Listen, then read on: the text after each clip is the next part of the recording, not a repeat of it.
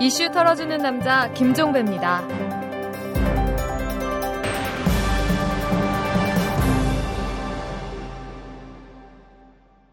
네, 여러분 미생이라는 만화 다들 알고 계시죠? 자, 이털남 보이는 팟캐스트 이번 주의 주인공은 바로 이 미생의 작가입니다. 이윤태호 작가를 모시도록 하겠습니다. 잠시 후에 만나 뵈시죠. 우리 라이프 상조 영업사원 홍대리입니다. 우리라이프 상조는 신설 상조회사입니다. 사장님께 팟캐스트 방송에 광고하자 했더니 진보 매체라 탄압받을지 모른다며 걱정이십니다. 그래서 영업사원인 제가 직접 나섰습니다. 제 돈으로 광고하고 우리라이프 상조를 알려드립니다. 저희는 신설 상조회사로 부실한 상조회사의 모범이 되기 위해 저희 같은 신선한 방송인 팟캐스트 방송을 선택했습니다. 더불어 함께 살아가고자 하는 우리 라이프 상조 1600-3267 1600-3267 팟캐스트 방송과 함께하는 우리 라이프 상조입니다.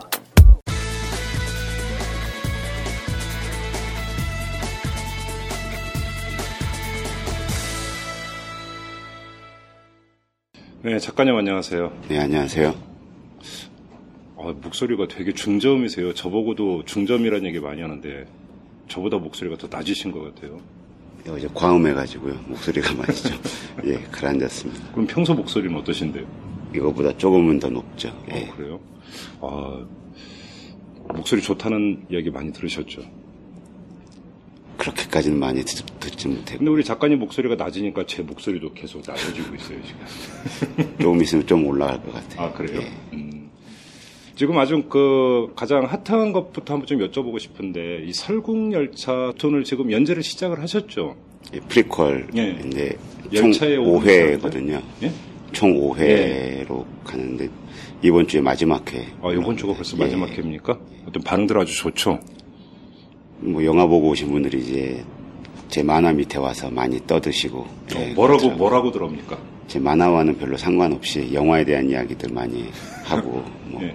만화는 역시 뭐 제가 그 특별하게 영화에 대해서 조금 더 이야기가 필요하다 해서 한 게 아니고 어떤 제안을 받아서 하- 했던 이야- 일이기 때문에 예. 뭐 영화의 좀 더 보완적인 성격 이런 것들을 해서 만화 자체로는 뭐 이야기 나누거나 이런 부분보다는 네. 영화에 대해서 여기에 모여가지고 다들 이야기하는 분위기가 돼가고 있는 것 같아요. 오. 예, 만화와는 상관이 없이. 만화 이야기가 아니라 영화 이야기를 예, 예. 어, 뭐 지금 뭐 시- 신문이나 이런 데 보더라도 이 설국열차에 담겨 있는 뭐 코드가 뭐고 뭐고 뭐 아주 분석적인 글들이 많이 나오대요. 예. 응? 그런 뭐 그러면 그 댓글이나 이런 데서도 주로 그런 얘기들이 많이 나 오가는 겁니까? 그렇더라고요. 저도 댓글은 잘 안 읽어봐서 예. 그 미생 같은 경우는 댓글을 거의 다 읽어봤는데 네. 설국열차 같은 경우는 왜 그건 안 읽어보셨어요? 아, 좀 무섭더라고요. 예. 무서워서요? 왜냐하면 예. 제가 영화나 이런 걸 좀 오해해서 그릴 수도 있는 부분이 있기 때문에 아. 그런 거에서 지적하시는 분들이 계시면 예. 찔리고 그래서 그러니까 이제 그 이 웹툰 같은 경우는 이제 그 영화 설국열차 그 영화는 이제 그 열차가 달리기 이제 시작한 지 17년 뒤이 예, 그 상황을 예, 이제 예. 그리고 있는데 그렇죠. 이제 이 웹툰 같은 그 이전 상황 예. 그렇죠? 예. 그런데 그러면 제안을 받았다고 하는데 그러면 그 이전 상황에 있어서 우리 작가님의 상상력이라든지 이런 것들은 거기에 녹아 있는 겁니까? 아니면 일정하게 짜여져 있는 겁니까? 그러니까 어떤 식으로 할지에 대해서 이제 봉 감독님하고 만나가지고 네. 상의를 했고 제가 그리고 싶은 부분들 음. 말씀드리고 봉 감독님이 담겨졌으면 좋겠다 했던 부분들 네. 이야기를 들었는데 네. 역시 그 컷수의 제한 때문에 어, 제가 생각했던 대로만 그렸던 것 같아요. 어 예. 그래요. 봉 감독님이 너무 봉준호 많은 감독- 제안을 봉준호 주셨는데 감독께서는 그러면 그 웹툰을 보고 뭐라고 하- 하시던가요? 그 뒤로는 안 만나봤습니다.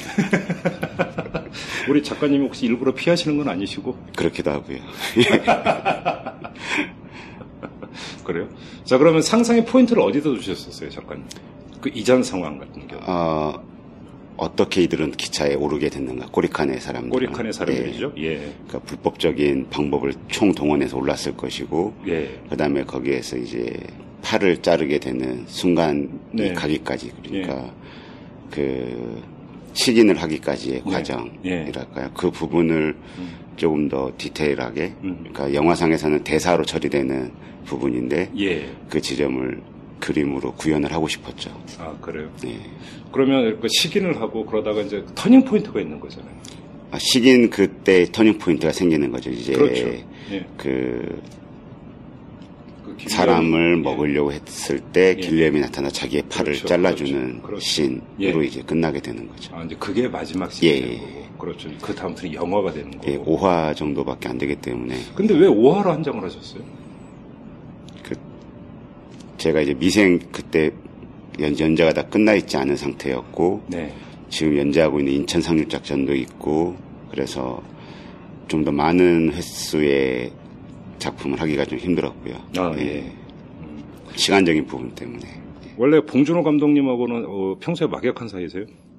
아, 두 번째로 뵀었죠. 네. 그 전에 인터뷰 때문에 한 번 뵀었고. 아, 그래요? 예. 그럼 평소에 이렇게 이제 교분을 나누거나 이런 관계는 아니셨고. 네네, 그냥 팬이었죠, 제가. 아, 그래요? 근데 그럼 봉준호 감독님은 왜 윤태호 작가님한테 연락을 했다고 그래요? 아마 제작사에서 연락한 걸로 알고 있습니다. 그래요? 예. 제작사에서? 예. 그러면 제작사에서는 왜 그러면 윤태호 작가님한테 연락을 했다고 그래요? 요즘 좀 시끄러운 작가니까. 뭐 그랬던 것 같아요. 예. 아, 그래요? 음.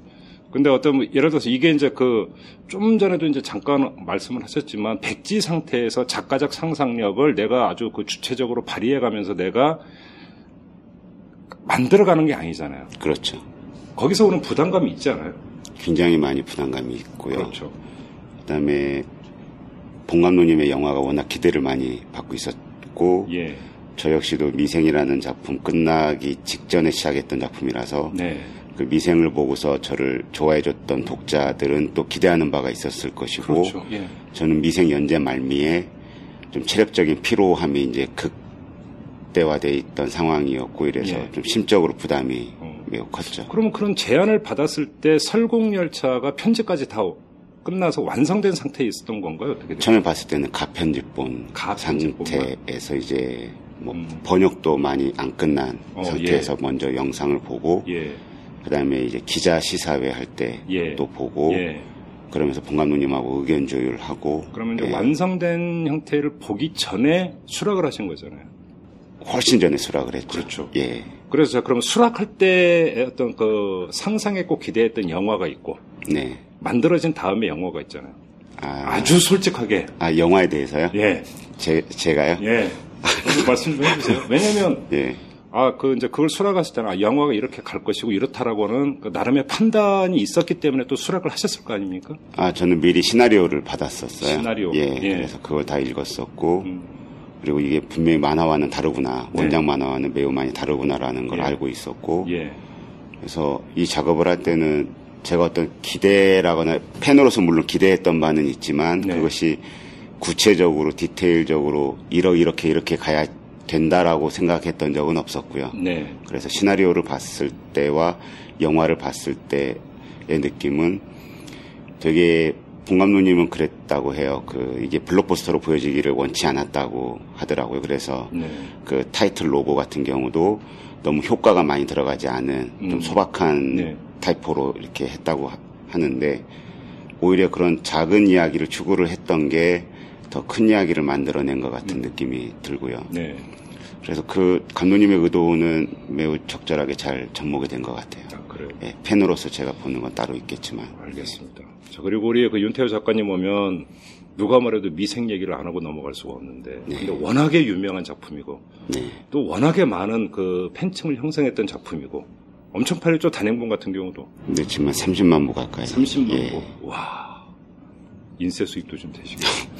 아직 다 들어온 건 아니라서 예. 아, 인쇄 수입도 아, 만만치가 않을 것 같은데. 근데 제가 어디선가 봤습니다. 그 미생. 이 작품을 이제 그 기획하고 제작을 하면서 가졌던 작가로서의 문제의식이라고 하는 게 분노 또는 불만이었다.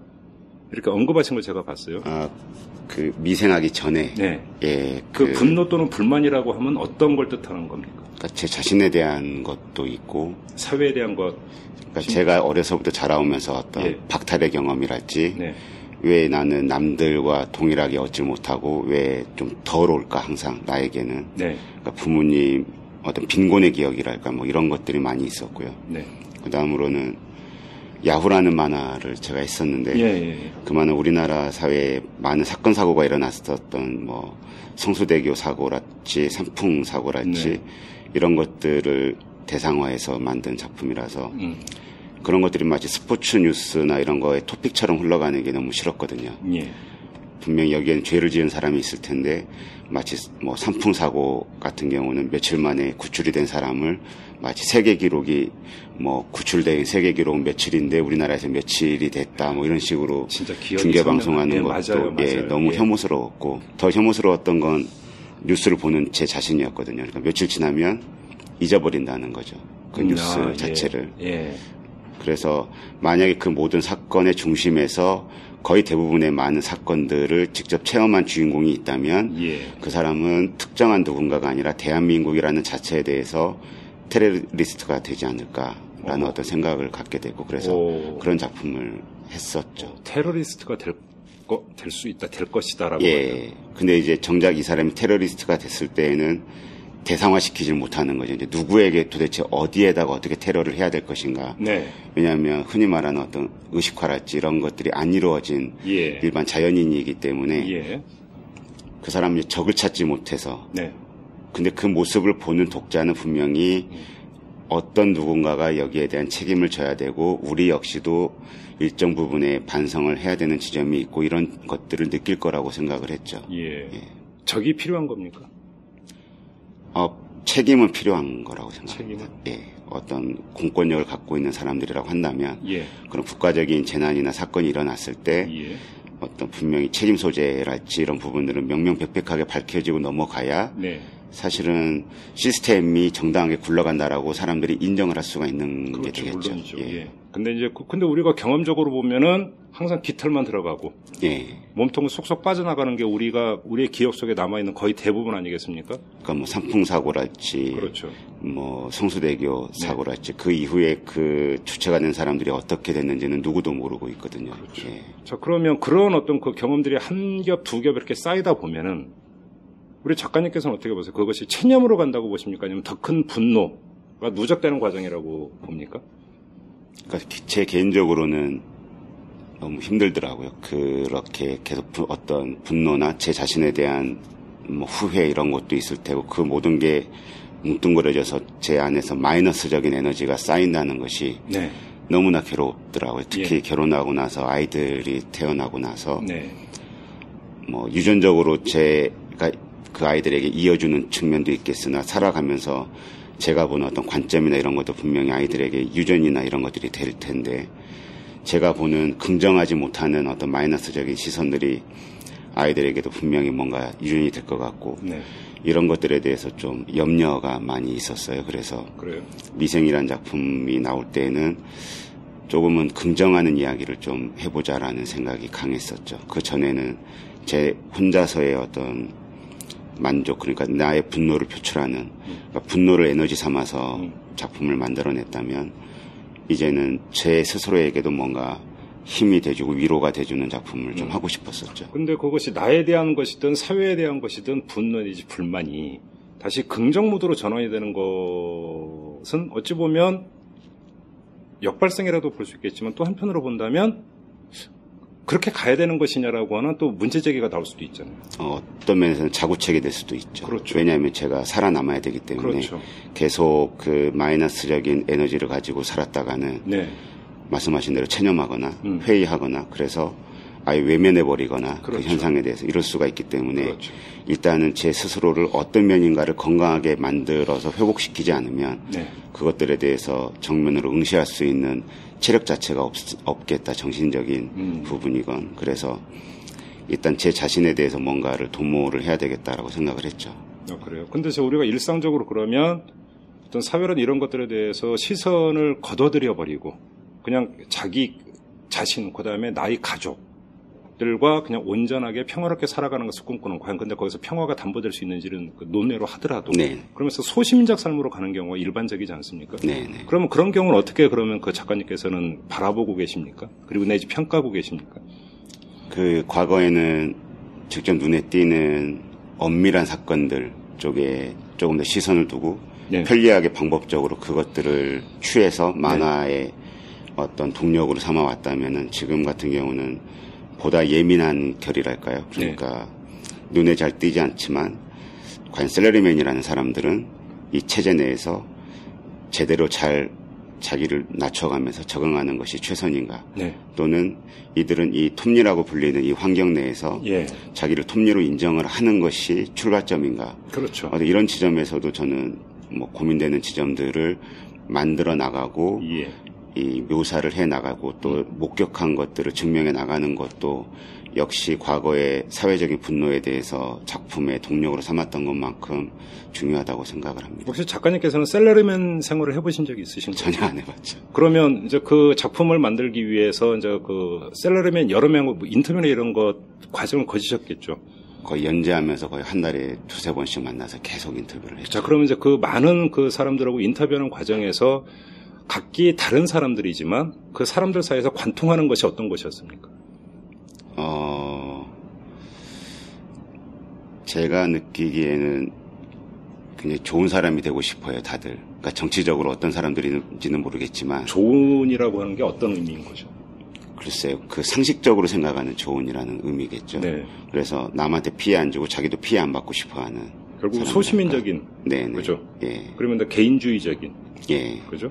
그리고 자기 만족도를 굉장히 좀 추구하는 네. 예, 사람들이었고, 음, 그리고 거기에 대한 자기 스스로의 내적 규칙이 굉장히 좀 잘 정리되어 있는 사람들이랄까요? 여기서 이제 내적 규칙이라 하면 들어서 이제 그 감정 본의를 최대한 억제를 하고 뭐 대인 관계에 있어서 뭐를 지키고 이런 걸 의미하는 건가요? 그러니까 자기가 왜 좋은 사람으로 살고 싶은지에 대해서 분명한 자기 그 생각의 어떤 근거들이 충분히 있고 네. 그것들이 크게 뭐 우려스러울 만큼 뭐 좀 문제가 있다거나 그렇게 보이지 않는 음. 예, 이 정도 아, 그래요. 근데 아까 이제 불만 내지 분노라고 하는 것이 무엇이냐고 이제 제가 여쭤봤을 때 먼저 작가님의 개인사를 잠깐 언급을 하셨습니다. 그러면 내가 이제 태어나서 그 자라오는 과정에서 이 환경이라든지 네. 상황이라든지 이런 것들을 언급을 하신 건데 그것이 어떤 현상적으로 나타나는 그래서 아 그 가난했다든지 이런 것들 그것은 어떤 뭐냐 외부적으로 주어진 환경인 것이고 네. 근데 그러면 그 환경 속에서 이 작가님 같은 경우는 작가님을 유지시킨 것 내지 내부 끊임없이 내부 갈등도 하셨을 것 같은데 네. 그것들을 관통해 제가 어디서 봤는데 열등감을 언급을 하신 적이 있어요. 네. 바로 그것입니까? 그게 굉장히 크죠. 그렇습니까? 그러니까 저 같은 경우 피부가 굉장히 안 좋아서 예. 군대를 면제당했는데 아? 면제를 당한 거죠. 저- 왜냐하면 예. 저는 굉장히 군대 체질이고 갔으면 굉장히 잘했을 텐데 저는 지시와 이런 거 굉장히 좋아하거든요. 네. 근데 그 어린 선이라 그래서 겨울철이 되면 아, 예, 피부가 예, 예, 예. 각질화가 되는. 예, 예. 근데 그래서 심한 훈- 훈련이나 이런 걸 하게 되면 이제 갈라지게 되는. 네네. 어릴 때부터 그런 아 몸이었거든요. 그때 예. 더 심해서 목까지 이렇게 거의 안 좋은. 그러다 보니 이제 시골에서 살 때 아이들하고 같이 어울리지를 못하는 그렇죠. 생활이었죠. 목욕탕도 거의 못 가보셨겠네요. 가서 쫓겨난 적이 많았죠. 그렇죠. 그 관리하는 아저씨가 이제 손님들이 싫어한다 이래서 예, 이제 제가 과거에 한번 그 취재할 때 그 바로 그 어린선 그것 아, 때문에 예. 고통받는 걸 한번 그 만나뵌 적이 있었거든요. 거의 상당히 힘들 힘드시더라고요. 죽는 아이들도 많이 있고요. 이게 치유가 안 되거든요. 그렇죠. 치료가 안 되고 예. 조금 더 호전시킬 수는 있으나 예. 끊임없이 계절이 될 때마다 나이를 먹어서도 계속 그 싸움을 해야 되고 피부 관리를 거기에 대해서 어릴 때부터 학년이 올라가고 새로운 친구들을 만날 때마다 내 피부에 대해서 설명을 해야 되고 음흠. 같이 어울리질 못하고 네. 그 같이 어울려도 되는데 제 자격지심 때문에 같이 못 노는 거죠. 네네네. 시골에서는 뭐 멱도 감고 같이 그렇죠. 개울에서 그렇죠. 물장구 빨가벗고. 놀아야 예, 되는 그럼, 건데 예, 예. 벗지를 못하니까 음, 어떤 그런 부분과 함께 이제 아버지의 일이 계속 잘 안 돼 가지고 집안 자체도 이렇게 넉넉하지 못한 형편이 되고 그러다 보니 뭔가 제 자신에 대해서 제 사는 모습에 대해서 어렸을 때부터 굉장히 좀 분노가 있었죠. 어, 자존감도 굉장히 낮았고 왜 우리 집은 이렇게밖에 못 사냐? 예, 이런 나는 것들. 왜 이렇게 태어났을까? 네. 음. 뭐 이런 기분이랄까. 그래서 어떻게든 저도 살아야 되니까 어렸을 때 친구들하고 친하게 지내고 싶고 네, 그런 네. 욕망이 있다 보니 네. 거짓말 잘하고 어, 친구들한테 가서 남 뒷 담화를 굉장히 열심히 잘하고 얼마나 잘했냐면 그 뒷담화의 대상이 되는 아이도 자기가 실제 그런 일을 한 것 같이 생각을 할 정도로 거짓말을 잘 그럴싸한 예. 이야기를 많이 해가지고 음, 그렇게 살다 보니 제 자신에 대한 혐오도 굉장히 같이 자라는 거죠. 그러니까 사회에 대한 또는 환경에 대한 부모님에 대한 분노도 있지만 네. 그렇게밖에 살 수 없는 제 자신에 대한 왜 나는 그걸 극복하지 못하고 건강하게 자라지 못하는 것에 대한 음, 음. 제 스스로에 대한 회의 환멸이 좀 있었죠. 예. 그런데 그것이 동력이 됐습니까? 결과적으로는? 아, 저 역시도 거기에 빠져 있지 않고 좀 더 낮게 살고 싶은 욕망이 너무나 강했죠. 그 계기점은 뭐였습니까?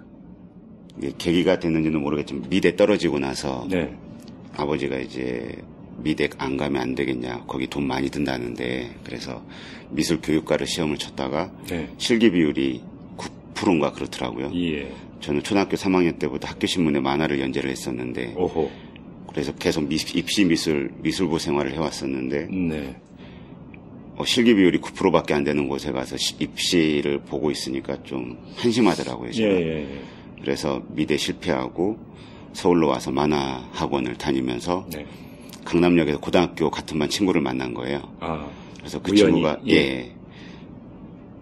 이번 주에 그 광주에 있던 아이들 그 모임이 있는데 나와라 그러면서 예. 반장 하숙집 전화번호를 주길래 반장한테 전화를 걸었더니 반장이 굉장히 난처한 목소리로 서울에서 대학 다니는 애들만 모이기로 했다고 그러는 걸 그래서 참, 예. 아 그래서 제가 그때 이제 난 스물다섯 살때 데뷔를 할 거야 라고 목표를 잡았죠 왜냐하면 음. 너희들 군대 갔다 오면 난 면제니까 난 그때 작가가 돼 있을 거야 라고 예, 목표를 잡아서 실제 데뷔를 했죠. 그때. 아, 그래요. 그때가 그럼 몇 년도 얘기가 93년도. 93년도? 음. 예, 데뷔한 지는 93년도고 학원 다닐 때가 88년도. 88년도. 예. 애당초 그러면 저 미대를 포기한 다음부터 다른 건 전혀 생각을 안 하시고 만화 오로지 이거였습니까? 예, 어렸을 때 만약에 만화학과가 그때 이미 있었더라면 저는 만화학과를 시험을 쳤을 거고요. 네. 만화과가 없이 없는 상태에서 그림 그릴 줄 아니까 당연히 이제 미대를 진학을 네. 꿈을 꾸게 됐던 거죠. 제가 좀 이게 문외한이라 드리는 질문인지 모르겠지만 1990 그래서 제가 이제 연도를 여쭤본 이유가 1993년이면 그런 시각은 많이 이제 그 완화가 됐을 때 얘기는 하지만 과거의 만화를 바라보기로는 거의 학급 문화 네. 그죠? 그 애들이 만화 보면 어른들이 혼내는 그런 것 아니었습니까? 저는 약간 다른 생각이 있었던 게 예. 제가 알고 있던 만화가 선생님들은 항상 방송에 나오고 허영만, 이연세, 고우영 예. 이런 선생님들, 김수정 이런 선생님들은 항상 방송에 나오는 연예인급 같은 분들이었거든요. 네. 그래서 내가 감히 무슨 만화가를 오. 이런 생각을 했던 거예요. 자존감이 너무 낮고 예. 나 따위가 무슨 만화가식이나 되려고 그냥 화가 나 해야지. 어, 거의 오히- 일반적으로 오히려. 생각하는 거에 좀 역전되게 저는 생각을 하고 그렇죠. 있었죠. 사실은 왜냐하면 그- 예. 화가는 지방대 미대 나와서라도 뭐 어디 산골짜기에 박혀서라도 자기 혼자 작품 활동하면 음. 작가잖아요. 화가고. 예. 예. 근데 제가 생각했던 만화가는 좀 더 엔터테이너적인 그리고 음. 인기 있는 사람, 많은 사람들이 이 사람에 대해서 알고 있고 음. 공개가 돼 있는 사람, 음. 거의 연예인 같은 음. 내가 감히 그런 사람을 꿈을 꾸다니 뭐 이런 생각을 갖고 있을 때였죠. 그래요. 그 보통 이제 그 어떤 열등감을 가지고 있을 때 그것이 그 이게 이제 긍정적 에너지, 열등감이라고 하는 게 긍정적 에너지로 작용하는 것도 두 갈래가 있다. 제가 어디선가 이제 그렇게 주워 들은 기억이 있어요. 하나는 뭐냐면 오로지 자기 자신. 출세라고 표현을 하는 게 맞을까요? 아무튼 그런 쪽으로만 자신의 사회적 신분을 상승시키는 거로만 골몰하는 예. 이런 식으로 가는 경우가 하나가 있고 또 그 열등감 그 자체가 아니라 나를 열등감으로 몰아넣었던 어떤 그 사회 구조적인 요인들 이런 것들로 눈을 넓히면서 오히려 그것의 개선이 이쪽으로 가는 경우가 있다. 자 그런데 우리 그 윤태 작가님 같은 경우는 이제 만화라고 하는 길을 통해서 또 사회와 소통을 하고 있습니다. 그러면 후자라고 보면 되는 겁니까? 후자인데 저 같은 경우는 그 제 열등감의 포인트를 사회로 보기보다는 네. 제 안의 메커니즘을 더 많이 보게 되는 거죠. 내가? 왜 이 상황에서 열등한 포인트를 꼭 찾아서 나는 느끼는 것인가? 왜 남과 대화를 하거나 이럴 때왜 음. 나는 어떤 열등한 지점을 순발력 있게 빨리 찾아가지고 내 걸로 만들어 버리나? 어. 왜, 왜 나는 그렇게 열등감이란 자석을 항상 갖고 있는 사람인가? 예. 저에 대해서 좀 더 궁금한 왜 포인트가 그래서 있었죠. 진단은 내렸습니까? 그러니까 자존감이 낮은 항상 그 핑계대는 태도랄까요? 그 예. 내가 이런 환경에 빠져 있는 거는 피부 때문이야, 뭐 때문이야, 뭐 때문이야 음, 어떤 음, 좀 맞닥뜨리는 것들에 대한 공포감 이런 것들이 있었던 것 같아요 어렸을 때부터. 음. 아, 그래요. 그러니까 어릴 때 보면 같은 학교에 저랑 똑같은 피부를 갖고 있는 애가 있었거든요. 네. 근데 그 친구는 너무너무 밝은 애였어요. 음. 같이 멱은 안 감아도 옆에서 아이들 옷도 들어주고 야 여기 가서 놀아 여기 가서 놀아 이렇게 같이 네, 하면서 네, 네. 끝나고 나면 감자도 캐와가지고 같이 구워 먹고 네, 네. 전혀 그런 데에서 자기가 꿀린다는 생각 전혀 안 해보는 아이였는데 어, 예. 저는 이상하게 어떤 공- 그 사람이 몇 명 모이면 어렸을 때부터 뭔가 역할 그 힘의 균형 역할을 막 자꾸 만드는 거죠. 그래서 음, 예. 제 포지션을 항상 낮은 쪽에 제가 먼저 포지셔닝을 딱 시켜버리고 거기에서 이제 저를 좀 하참 하찮은 존재로 제 스스로가 만들어 버렸던 네. 그래서 어떻게 보자면 제가 사회에 대한 분노나 이런 것들을 가졌던 것도 역시 나를 보호하기 위한 또는 변호하기 위한 어허. 또는 내가 평소에 잘 먹어왔던 남 핑계댔던 어떤 태도 의 근거에서 내가 그래왔지 않았나라고 생각들을 많이 하게 됐죠. 그럼 아까 이제 미생을 언급을 하시면서 이제 그걸 긍정 모드로 그리고 싶었다라고 하는 것도 사실은 그 연장선생에서 나온 그 아마도, 생각이라고 예. 보시면 그러니까 보면 예. 되겠네요. 네. 네. 아, 예. 그럼 이제 이제 그 윤태 작가님의 내면에 그런 열등감이나 이런 것들은 많이 치유되고 없어졌다고 자평을 하십니까? 있어도 노출은 안 시키려고 하죠. 있습니까? 당연히 있죠. 아직도. 예. 어, 왜냐하면 그래요? 예. 그거는 거의 신경이 기억을 하고 있어서 저는 이성적으로 안 하려고 하지만 몸이 반응을 먼저 하더라고요. 그래요. 예, 쭈뼛쭈뼛거리게 만든다거나 혹시 예를 들어주실 수 있어요? 어, 제가 왜 여쭤보냐면 지금 윤태 작가님 이름 석자도 많이 알려졌고 예. 그 다음에 많은 팬들을 확보를 하고 계시고 예. 그렇지 않습니까? 저는 어, 술, 술집이나 이런 데서 이제 제 주변인들하고 같이 술을 먹거나 이럴 때 누가 사인해달라고 그러면은요. 네. 최근에 정말 많이 오거든요. 네. 그러면 주변인들이 있기 때문에 저랑 같이 일을 해주는 주변인들이 있기 때문에 그, 아- 그 앞에서는 아 감사합니다 이러면서 사인을 해주지만 네. 다음부터 그 집은 절대 안 가야지라고 생각을 하죠. 왜요? 그러니까 그게 너무 겁나요. 저번에 정말 진지하게 와이프하고 이야기를 한 적이 있는데 겁이 나요? 예, 아, 나 이제 못 돌아다니겠다. 그 괜히, 제가 무슨 연예인도 아닌데 괜히 네. 그몇 번의 경험 가지고. 예, 예, 저 예. 그냥 과장해서 생각하는 거죠. 음. 어, 나 어디 못 다니겠다, 막. 근데 그게 너무 불편해요, 저한테는. 그러니까 그. 겁이라고 하는 것은 어떤 성격의 겁이죠, 그러면? 글쎄요. 그러니까. 혹시 이것이 지금 아, 나한테 와서 사인해 달라고 했던 어떤 이 그 나를 좋아하는 팬들의 시선, 그러니까 어릴 팬들의 마음. 때부터, 어릴 때부터 제가 뭘 썩 그렇게 잘한다라고 생각해 본 적이 없고, 네. 계속 뭔가를 모면하기 위해서 어떤 행동을 해왔다라는 생각이 좀 있어요. 그러다 네. 보니 남에게 목격당하는 제가 그렇게 자랑스럽지 않다는 아마 제 생각이 좀 있는 것 같아요. 그건 혹시 겁이 아니라 불편함 아닙니까? 그러면 아마 그것도 예, 맞는 그죠. 것 같고요. 예, 그걸 나는 스스럼 없이 그렇게 보여지는 게 좀 겁이 나는. 그렇죠. 자연스럽게 그냥 행동하고 싶고 일상을 누리고 싶은데 예, 어디선가 나는 전혀 모르는 누군가가 나를 지켜보고 있을지도 모른다라고. 예. 그러면 그게- 아, 겁일 수도 있네요. 그게 최근에 홍대 쪽에 와가지고 이제 술을 자주 먹게 되면은 네. 홍대는 또 워낙 문화인들이 많으니까 자주 이제 그런 상황이 생기고 음.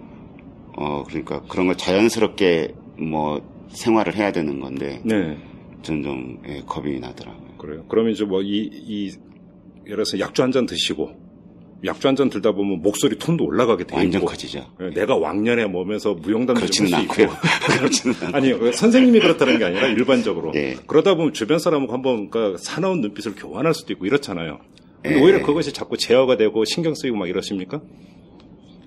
그런 걸 사실은 그 당시에는 신경을 안 쓰는데 네. 신경 안 쓰고 막 잘 재밌게 그 자리를 즐기고 있는, 있는데 누가 와서 사인 요청을 하게 되면 음, 그 순간부터 약간 서늘해지죠. 좀 그렇죠. 느낌이. 왠지 긴장이 되고 예, 예, 그렇죠. 예. 조심스러워지고 그래서 빨리 겁니까? 자리 옮기고 막 그러죠. 자리 옮기자고 하면 같이 술 드시던 그 지인들은 뭐라고 하십니까? 그냥 그러자고. 예. 주로 제가 술값을 내니까 그러자고. 예. 어, 어, 그래요? 시선이란 게 있지 않습니까? 네. 그죠? 어떤 그 피사체를 바라보는 시선, 사회를 바라보는 시선, 내지 나, 내 인상을 바라보는 시선이란 게 있는 것 같아요. 네. 그러니까 에세이나 이런 이제 책을 보는 그 독자들을 만나서 이제 종종 얘기를 하면 그, 거기에 담고 있는 메시지, 이런 것보다도 그, 그이 작가가 세상을 바라보는 시선이 이래서 나, 내가 너무 좋다. 이런 얘기도 참 많이 하는 것 네. 같은데. 우리 윤태호 작가님의 시선을 그 설명을 한다면 어떻게 설명을 할 수 있을까요? 글쎄요. 저는 제 만화 주인공들이 다 저 같은 사람이라고 생각을 하거든요. 네. 뭔가 박탈당하고 네. 또는 영양분으로 친다면 좀 영양소가 좀 피 떨어져 있는 음, 예, 예. 그런 주인공들을 주로 써왔는데 제가 보는 세상의 모습이라는 것은 아, 아직도 잘 모르겠습니다. 뭐 세상 보는 관점이나 시선이나 이런 것들은 음. 저는 다 제 변호를 위해서 만화를 해왔던 것 같아서 그러면 한번 이렇게 여쭤보겠습니다. 내 만화를 통해서 독자들과 소통을 하지 않습니까? 소통을 하면서 같이 공감을 하는 것이 더 중요한 겁니까? 아니면 나의 시선을 독자들에게 전해주는 것이 더 중요하다고 생각을 하십니까? 어떤 겁니까? 데뷔 초에는 전해주는 쪽이었고요. 예. 지금은 공감이고 공감입니까? 왜 그렇게 바뀌셨습니까? 어, 나만 이런 생각 갖고 있는 게 아닐 거야라고 믿고 싶어요. 아, 예. 확인이 됩니까? 근데 어떻습니까? 뭐 웹툰을 하게 되면 네. 밑에 댓글이라는 게 그렇죠. 달리니까 그렇죠. 그것도 이제 300개 이상 넘어가고 이러면 뭔가 공통적인 어떤 댓글의 흐름이 잡히죠. 예, 흐름이 예. 잡히거든요. 예, 예. 그런 거 보면 아 얼추 많이 동의받고 있구나. 음, 또는 뭐 반대급부가 있다 하더라도 아 네. 귀담아들을 이야기구나 이렇게 좀 마음 편하게 예. 되는 게 있어요. 어, 그러면 그 공감되고 있다는 게 확인이 되면 네. 어떻습니까? 어, 그렇게 못되게 가고 있지 않구나라고 생각이 들어서 좀 좋죠. 저같이 이제 원래가 좀 박탈된 어떤 기억을 많이 갖고 있는 사람한테는 음. 그런 게 많이 힘이 되죠. 그렇죠. 근데 이제 종종 그 난독증이란 말을 우리가 많이 쓰는데 그것이 예를 들어서 자신의 가치관에 따라서 내가 주장한 것이나 이제 나의 글이나 나의 작품을 자기의 관점에 맞게 해석하는 것을 갖고 난독증이라고는 얘기는 성립이 안 되죠. 네. 근데 누가 보더라도 이건 이런 뜻인데 그걸 엉뚱하게 읽어서 엉뚱한 댓글을 남기는 사람들. 그런 분들은 이제 댓글 다시는 분들이 또 자발적으로 가서 그분을 가르쳐 주세요. 앞에 몇 수 앞에 가서 보고 오십시오. 그러면 이제 그런 의미가 아니라는 거 아실 음. 겁니다. 그러고 아, 윤 작가가 인- 뭐, 윤 작가 성향을 봤을 때 이러이러한 의미일 거다 그러면 친절하게 제 인터뷰 링크를 달아주면서 네. 그런 뜻 맞습니다 하면서 네. 이제 독자들이 알아서 어. 해주더라고요. 어. 그래서 저는, 댓글을 거의 안 쓰거든요. 댓글 안에서의 조정 기능이 있는 아, 거군요. 예, 예, 그렇죠. 그 음. 교통경찰 같은 분들이 몇 분 계세요. 그래요. 댓글에 대해서 답글을 달아보신 적은 있으세요? 아, 미생에서의 주인공, 똑같은 주인공과 똑같이 프로바둑 기사가 못 되고, 네. 한국기원 연구생이었는데, 이제 지금 자기 길을 가려고 하는데, 음.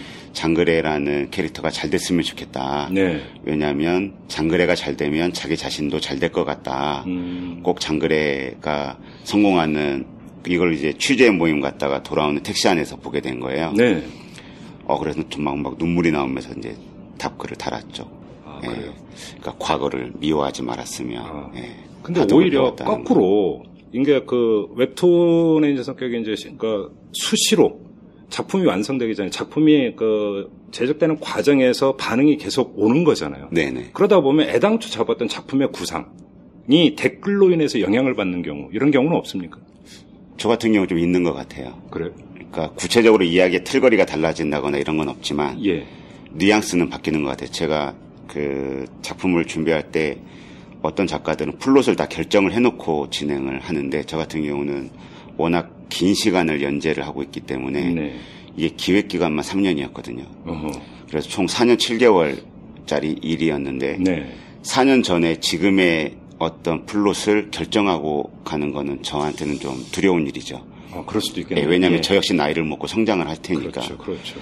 그래서 저는 주인공이 비약할 수 있는 포인트만 만들고 음. 주인공은 여기에서 어떤 체험을 해야 돼라는 부분만 만들고 네. 그때에 가서 최선의 에피소드를 만들어내는 예. 쪽이거든요. 그러다 예. 보니 거기에서 이제 대사를 쓰거나 어떤 에피소드를 결정을 하거나 이럴 때 독자들의 댓글들을 계속 보면서 네. 아, 이 에피소드 이러한 내용으로 가는 것이 보다 더 좋겠구나라고 네. 생각이 되죠. 근데 이제 글쟁이들 같은 경우도 이제 그 예를 들어서 자기가 글을 쓰면 댓글이 달리는 거 보면은 이제 거기서 아 자기가 이제 글을 쓰는데 아 여기서 좀 뭔가 보강이 돼야 되는데 자료도 자꾸 이제 귀찮아서 그냥 넘어가 이런 경우 있단 네. 말이죠. 근데 용케 그거를 또 아주 침을 찌르는 댓글이 있어요. 그 그럼- 글 쓰시는 분일 거예요. 그럼, 네, 그렇죠. 그럼 이제 솔직히 속칭 동종업계에 계신. 쪽팔리죠. 근데 이제 그런 거 말고 어떤 그 댓글을 읽다 보면 어떤 이 사안에 대해서 바라보는 대중들의 정서라든지 이런 것들이 읽혀지잖아요. 그러다 보면은 또 자기 검열이 되는 경우가 있단 말이에요. 그것이. 네. 결국 오히려 더 날카롭게 써야 되는 건데 조금 더 무디게 쓴다든지 이런 경우가 있잖아요. 네. 그러니까 그것이 꼭 득일 수도 꼭 득으로만 가는 건 아니고 오히려 후퇴로 가는 경우도 있을 수가 있잖아요. 네. 작가님 같은 경우는 그러지는 않았습니까?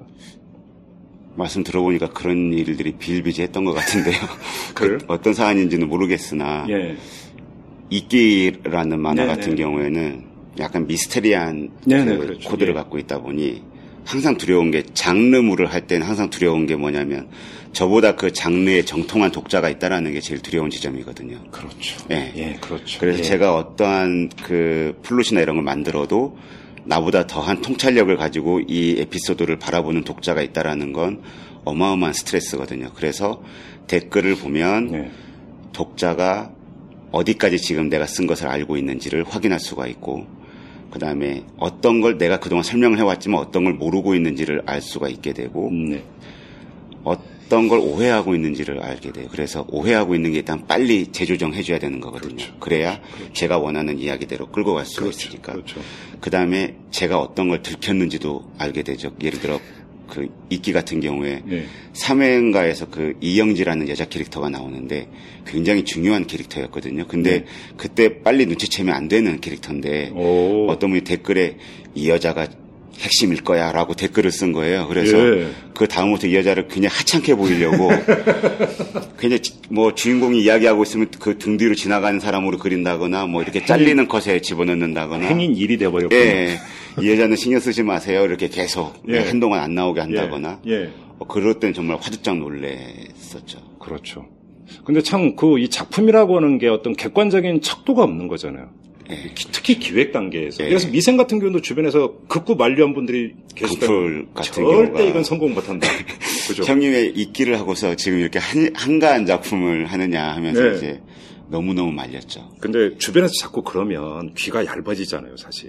아니, 내가 아니죠. 기획을 잘못한 거 아닐까? 뭐 이런 생각 안 드셨어요? 아, 제가 강풀보다 이 판의 짬밥이 훨씬 더 되기 때문에 후배 말을 듣고 뭐가 접을 수는 없는 거죠. 어, 예, 그더 확신을- 잘 만들어내야 되죠. 확신을 하셨습니까?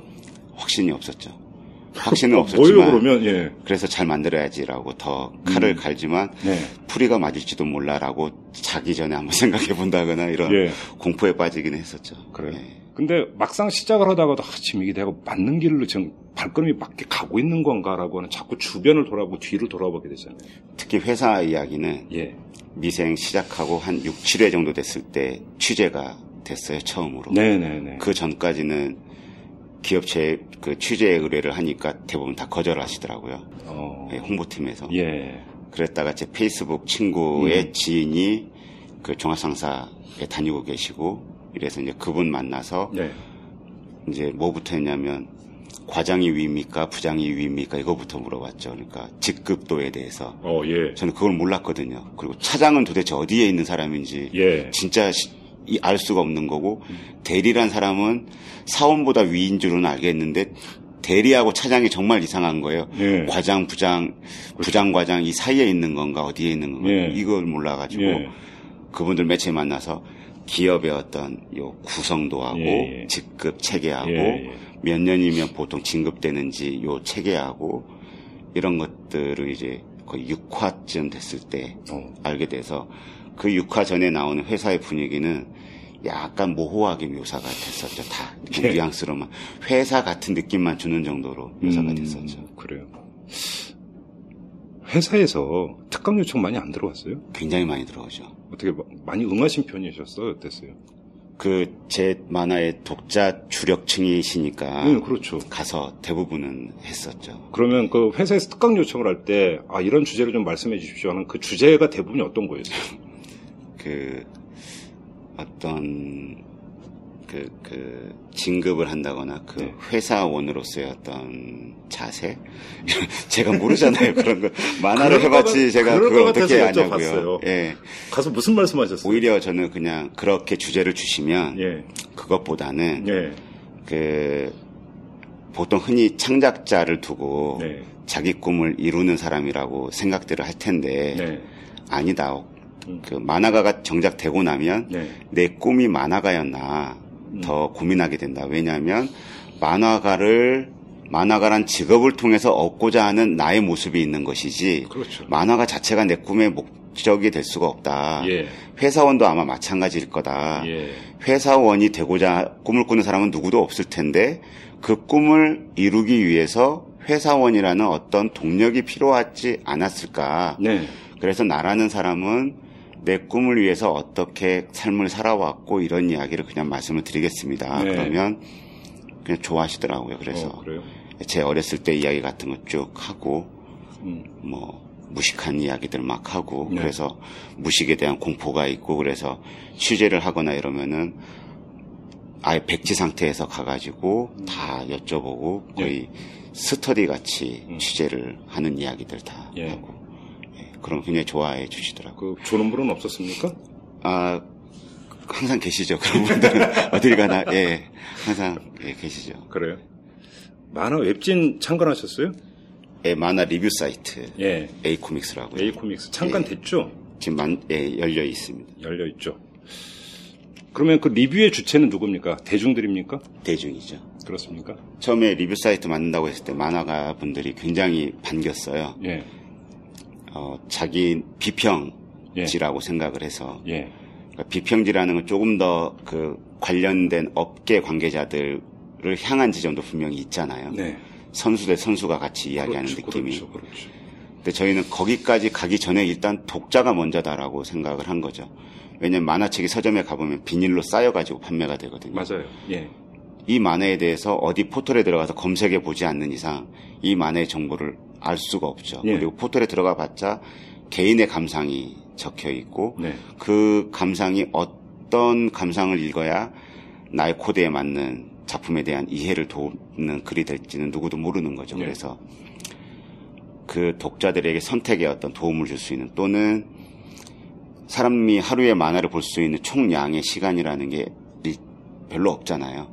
그랬을 때 자기가 미생의 독자가 됐다가 미생 때문에 만화를 보게 됐다가 어 다른 만화도 한번 봐볼까 이랬을 때 너무나 많은 만화가 나오고 있기 때문에 가이드를 못 받아서 그렇죠. 그러다 보면 결국 유명한 작가 위주로 만화를 보게 되고 그렇죠. 예. 이름 없는 신인 작가들은 아무리 좋은 작품이 있어도 그 자기 작품이 노출되기가 굉장히 좀 어렵죠. 어. 그래서 예. 그런 작품들도 발굴해내서 오히려 당신에게는 이런 만화가 더 적절하지 않나요? 이런 어떤 이런 가이드랄까요? 이런 부분들을 만들고 1호 싶죠. 리뷰 작품은 어떤 거예요?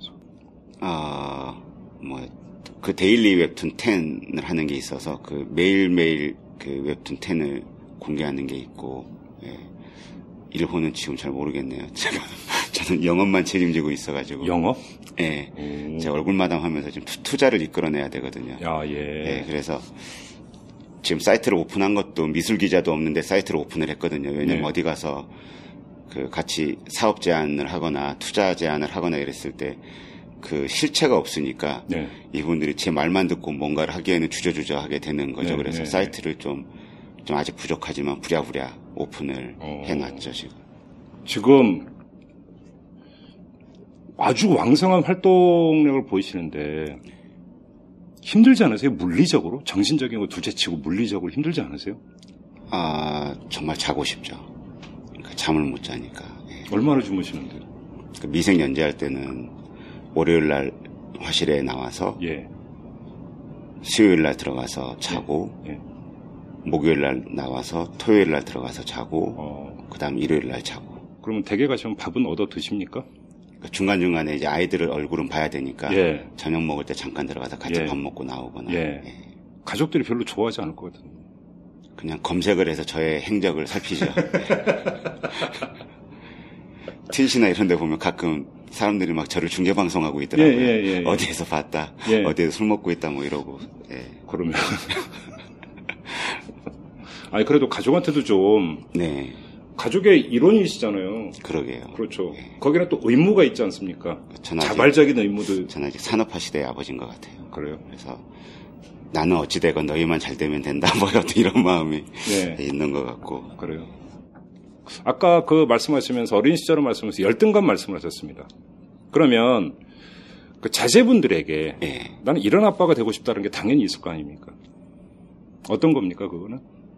어, 자기, 어쨌거나 자기 인생을 우리가 가족으로 묶여 있지만 네. 개개인의 자기 인생이 있는 거잖아요. 예, 예. 그것을 과정은 좀 이렇게 부족한 지점이 있었을지는 모르겠지만 네. 자기 역할을 충분히 찾으려고 노력했던 사람이고 충분히 이루려고 노력했던 사람. 네. 네. 결과까지 이뤘다까지는 모르겠으나 네.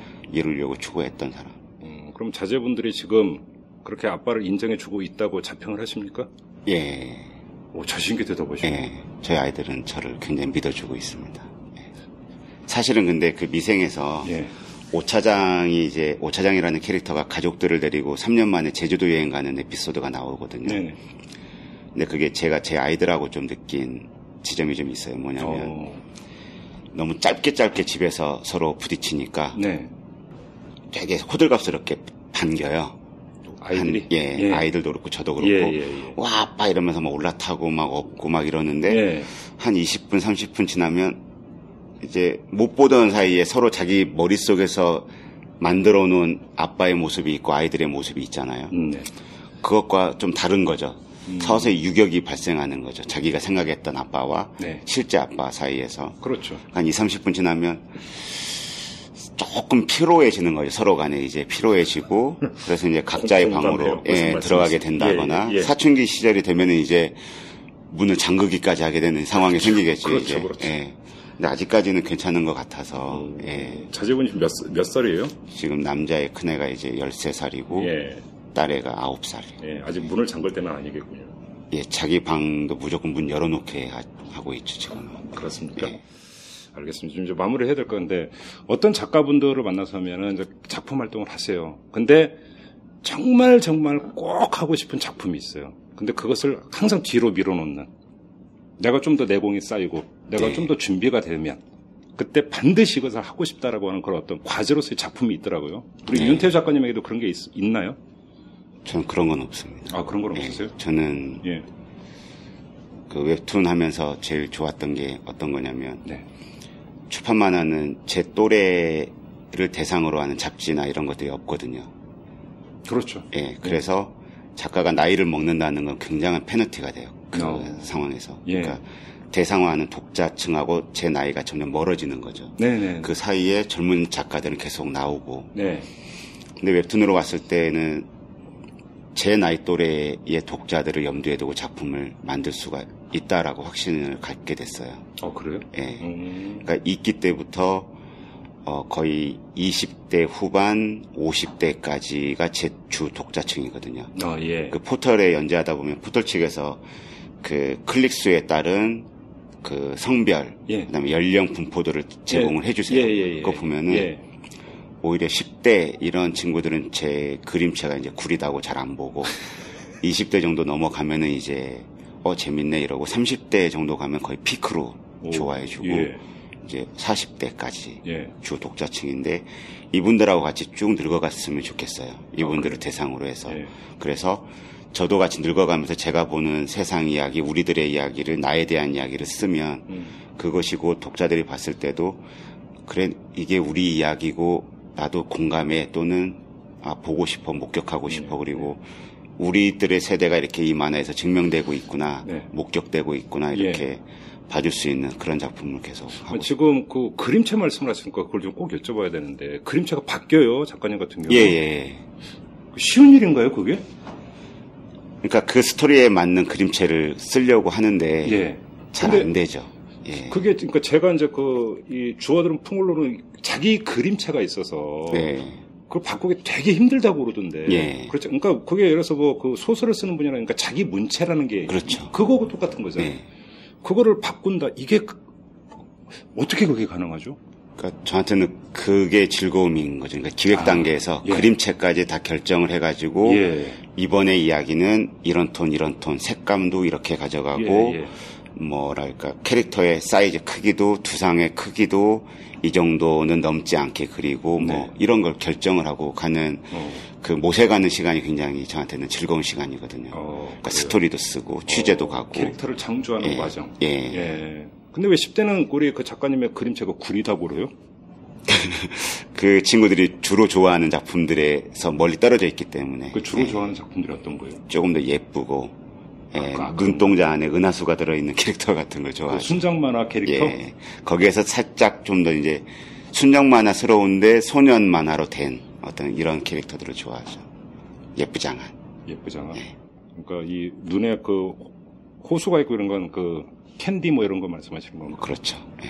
아, 제- 요- 아 요즘도 그런 제 만화 주인공의 코가 삐죽한 이유도 10대 독자들을 유혹해보고자 했던 저 얄팍한 수였는데 안 결국 잘 안? 됐죠. 예. 아 요즘도 그런 캐릭터가 10대들한테는 먹히나 보죠? 아, 제가 착각한 거죠. 제가. 오히려 그 미생은 19금 표시를 안 달았지만 자연스럽게 19금 만화가 된 네. 측면이죠. 왜냐면 봐도 모르거든요. 10대 아이들이 봐도 공감도 안 되고 예. 재미도 없고. 예. 아 그래요. 예. 아, 알겠습니다. 좀 추상적인 질문으로 마무리를 하도록 하겠습니다. 작가님에게 만화가 뭐였습니까? 그리고 앞으로도 또 뭐가 되는 겁니까? 저 만화는? 과거에는 만화라는 게 나는 그렇게 쓰레기가 아니야라는 걸 증명하는 네네네. 어떤 도구였다면 지금은 어, 저를 제가 목격한 세상을 증명하는 것, 예, 그리고 그게 어떤 의미에선지는 건강했으면 좋겠고, 음, 행복하십니까? 예, 과거에 저를 피해 보자면 아 그렇습니다. 이렇게 행복한 적은 없었던 것 같아요. 알겠습니다. 자, 이렇게 마무리하도록 하겠습니다. 고맙습니다, 작가님. 감사합니다. 네. 여러분은 지금 10만인 클럽 회원 김별, 강정희가 후원하는 김종배의 이슈 털어주는 남자를 듣고 계십니다. 네, 이 고리타분한 인용일 수도 있지만 제가 어디선가 그런 글귀를 본 적이 있습니다. 이 창작의 원천은 바로 고통에 있다. 이런 글귀를 본 적이 있는데 오늘 윤태호 작가하고 인터뷰를 하면서도 이 점을 다시 한번 확인한 것 같습니다. 이 어린 시절부터 이어져 왔던 열등감, 이것이 자신의 창작의 동력이 됐다. 이런 말씀을 하셨는데 결국은 아픔이 없는 상상은 몽상에 불과할 수도 있다. 이런 이야기로도 연결이 되지 않을까요? 자, 이탈남 보이는 팟캐스트 이만 마무리하도록 하겠습니다. 여러분 고맙습니다.